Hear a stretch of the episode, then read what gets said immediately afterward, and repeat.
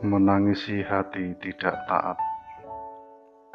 Dalam Injil Lukas bab 19 ayat 41 sampai 42 dikatakan, Ketika Yesus telah dekat dan melihat kota itu, ia menangisinya katanya, Wahai betapa baiknya jika pada hari ini juga engkau mengerti apa yang perlu untuk damai sejahteramu tetapi sekarang hal itu tersembunyi bagi matamu. Yesus melihat kota Yerusalem dan menangisinya. Yesus tahu kota itu akan segera hancur. Tahun 70 Masehi, bala tentara Romawi pimpinan Titus menghancurkan kota suci itu.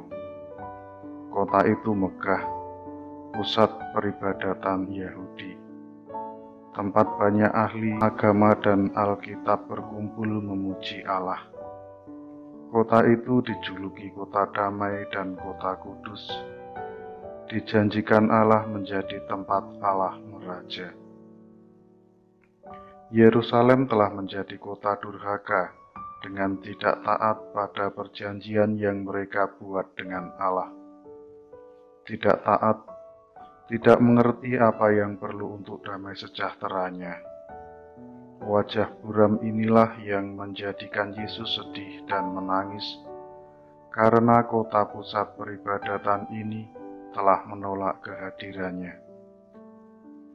Lebih sedih lagi, Yesus menangisi hati manusia yang tidak taat kepadanya, bahkan dengan terang-terangan menolaknya yaitu dengan berbuat dosa. Dosa tidak taat kepada Allah memiliki konsekuensi kehancuran.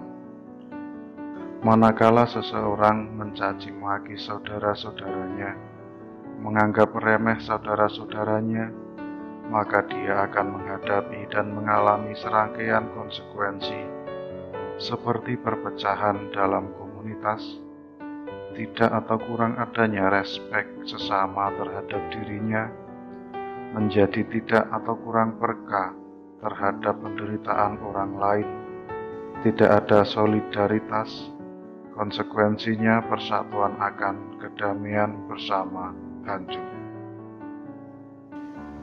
Dengan sukarela menempatkan diri dalam ketaatan di bawah kuasa sesama bruder, dapat mempunyai konsekuensi-konsekuensi yang berat bagi kehidupan kita, yang kadang menuntut banyak dari kita.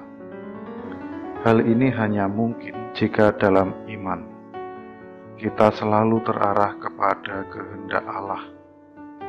Ketaatan yang dihayati secara demikian dapat menghasilkan kebebasan dan kesiapsediaan penuh sukacita dalam kehidupan pribadi dan di dalam kehidupan persekutuan seluruhnya. Sejauh mana ketaatan hatiku terwujud dalam kehidupan sehari-hari? Apa buahnya bagi diriku dan komunitas? Bapa yang Maha Rahim, kami mudah mengikuti kehendak kami sendiri menuruti keinginan pribadi yang tidak teratur. Putuslah roh kebijaksanaan agar kami dapat memilih damai sejahtera yang sejati daripada yang palsu. Amin.